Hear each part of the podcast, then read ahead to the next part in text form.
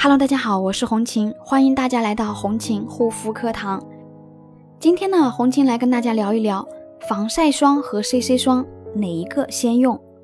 防晒霜和 CC 霜使用顺序是什么呢？先涂防晒霜，再涂 CC 霜。按照正常的护肤化妆顺序，通常呢是先护肤后化妆。而防晒霜呢，虽然属于化妆品，却通常用于护肤的最后一步。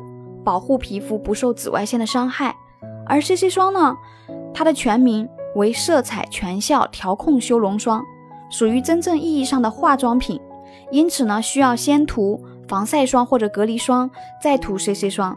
先涂防晒霜的好处呢，防晒霜的主要作用是防止皮肤不受紫外线的伤害，也就是说，它是直接作用于皮肤上的一个物品。必须要用在皮肤的底层，才能发挥出最好的效果。综上所述，基础的护肤后，第一个呢，可以使用隔离霜或者是防晒霜。防晒霜的正确使用顺序呢？防晒霜它主要作用于保护皮肤免受紫外线的一个刺激，也是属于化妆品的一类，因此呢，也不能直接涂抹在我们的一个皮肤上。正确的。使用顺序呢，应该是在洁面过后，先用爽肤水、精华乳液、面霜等护肤产品之后呢，再去涂抹防晒霜。不能说直接没有护肤的情况下就直接去涂抹防晒霜。护肤品呢，它能够有效的补充肌肤所需要的一个水分和营养，并形成皮肤的一个保护层，减少防晒霜对皮肤的一个刺激。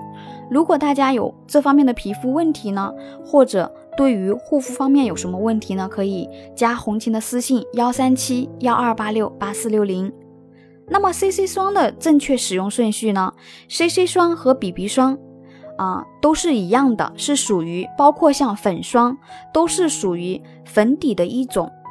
那么在使用前呢，正常的水乳霜护肤步骤呢还是。一样的，要正常的护肤。如果是带有防晒作用的 CC 霜，则可以省去再单独的去涂抹防晒霜的步骤了，可以直接用二效合一的。